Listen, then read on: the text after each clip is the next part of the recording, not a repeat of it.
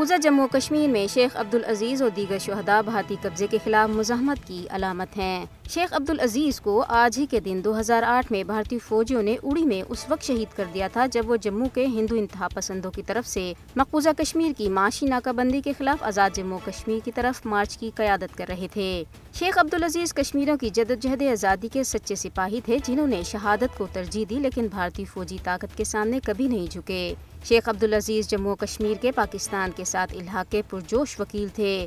کشمیری عوام شیخ عبدالعزیز جیسے اپنے شہداء کی قربانیوں کو کبھی نہیں بھولیں گے۔ ان کو خراج تحسین پیش کرنے کا بہترین طریقہ یہی ہے کہ بھارت کے قبضے سے آزادی تک ان کے مشن کو جاری رکھا جائے۔ بھارتی پولیس نے سری نگر، بڈگام اور دوسرے اضلاع سے آٹھ کشمیر نوجوانوں کو مجاہدین کے لیے کام کرنے کے الزام میں گرفتار کیا ہے۔ کٹوا میں ایک بھارتی فوجی اہلکار نالے میں ڈوب کر ہلاک ہو گیا، جس کی پہچان چوبیس ہرا کلکا شرما کے طور پر ہوئی ہے۔ Jammu Kashmir liberation wait fort branch کے سابق سینئر نائب صدر چودھری محمد سعید نے اقوام متحدہ سے مطالبہ کیا ہے کہ اقوام متحدہ میں بحیثیت آبزرور کشمیری عوام کو نمائندگی کا حق دیا جائے۔ اسی طرح عالمی عدالت انصاف کے قانون میں تبدیلی کی جائے تاکہ کشمیری عوام عالمی عدالت انصاف میں بھارت کے جنگی جرائم کے خلاف اپنا مقدمہ پیش کر سکیں۔ اقوام متحدہ کی خصوصی نمائندہ برائے ہیومن رائٹس ڈیفینڈرز میری لارڈز نے اقوام متحدہ سمیت تمام اداروں کو انسانی حقوق کشمیری کارکنوں کے متعلق بھارت کی عدم تعاون سے مطلع کر دیا ہے۔ اپنے ٹویٹر اکاؤنٹ میں اس حوالے سے انہوں نے کہا ہے کہ اب وہ عوامی طور پر اس بات کا اظہار کر رہی ہیں کہ انسانی حقوق کشمیری کارکنوں